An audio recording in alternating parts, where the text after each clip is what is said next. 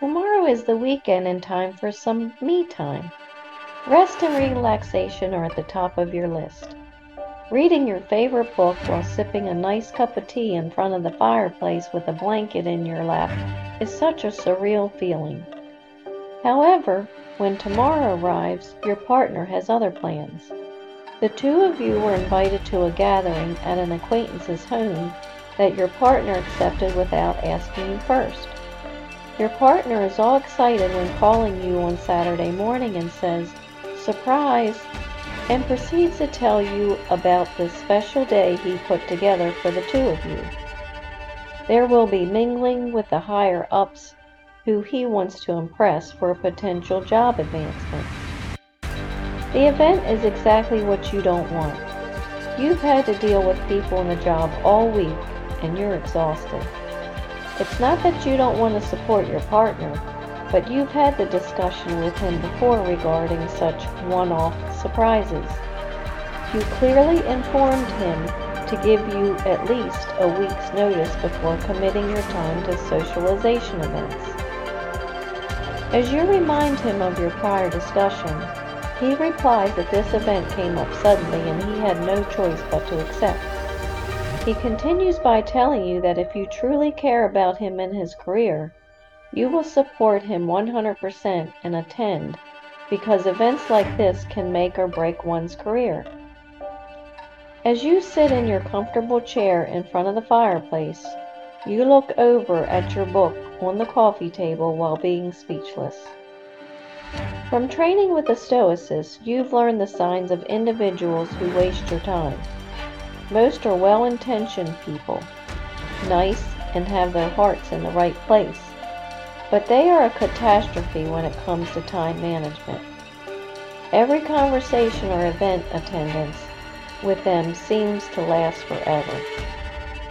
They use up so much of your day that you're drained and feel your day was unproductive by the time evening arrives. You also have learned how to rein in these folks to manage your time more productively using a one-two method. First, you ask for clarity in your partner's plan to accomplish his goals within a set time frame. For example, you suggest he provide you with the individuals he wants to impress, his plans to impress, and how much time is to be spent at the event. Once he responds, you may need to negotiate on the amount of time you will give to the event. Second, you'll ask him to text or email you the above specifics instead of calling you.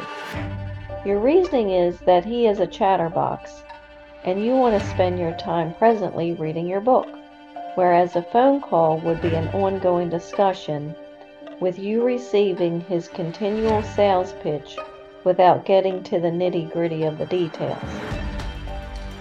Yes, he considers you tough minded, but he does admire your inner strength and emotional control. He knows you have rules for prioritization.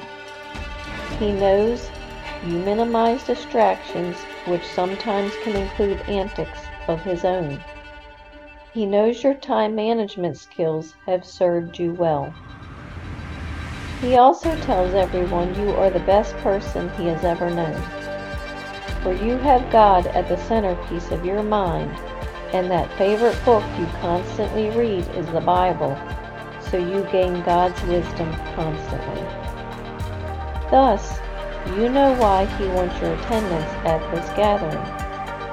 He may have the skills, but he wants to show off his teacher, you, so all can meet the person he trains with to be his very best. Now using my Stoic storytelling method.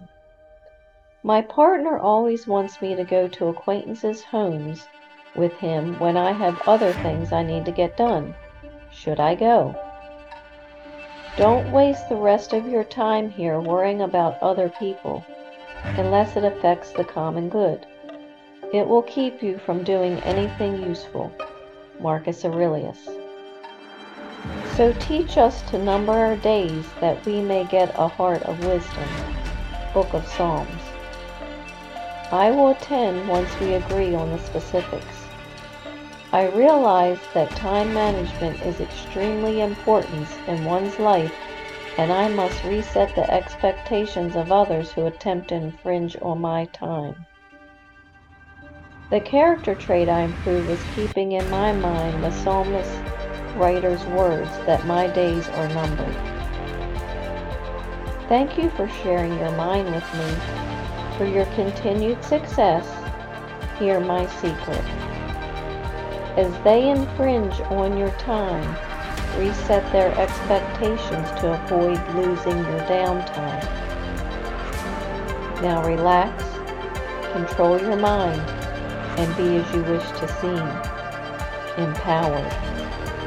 Remember, it's the situation keeping my connection with Him. I'm Lori Stith, the Stoicess, your Christian life coach, and I believe in you. If you like what you mentally now see, join my website to learn and think like me at stoicmatchmaker.com.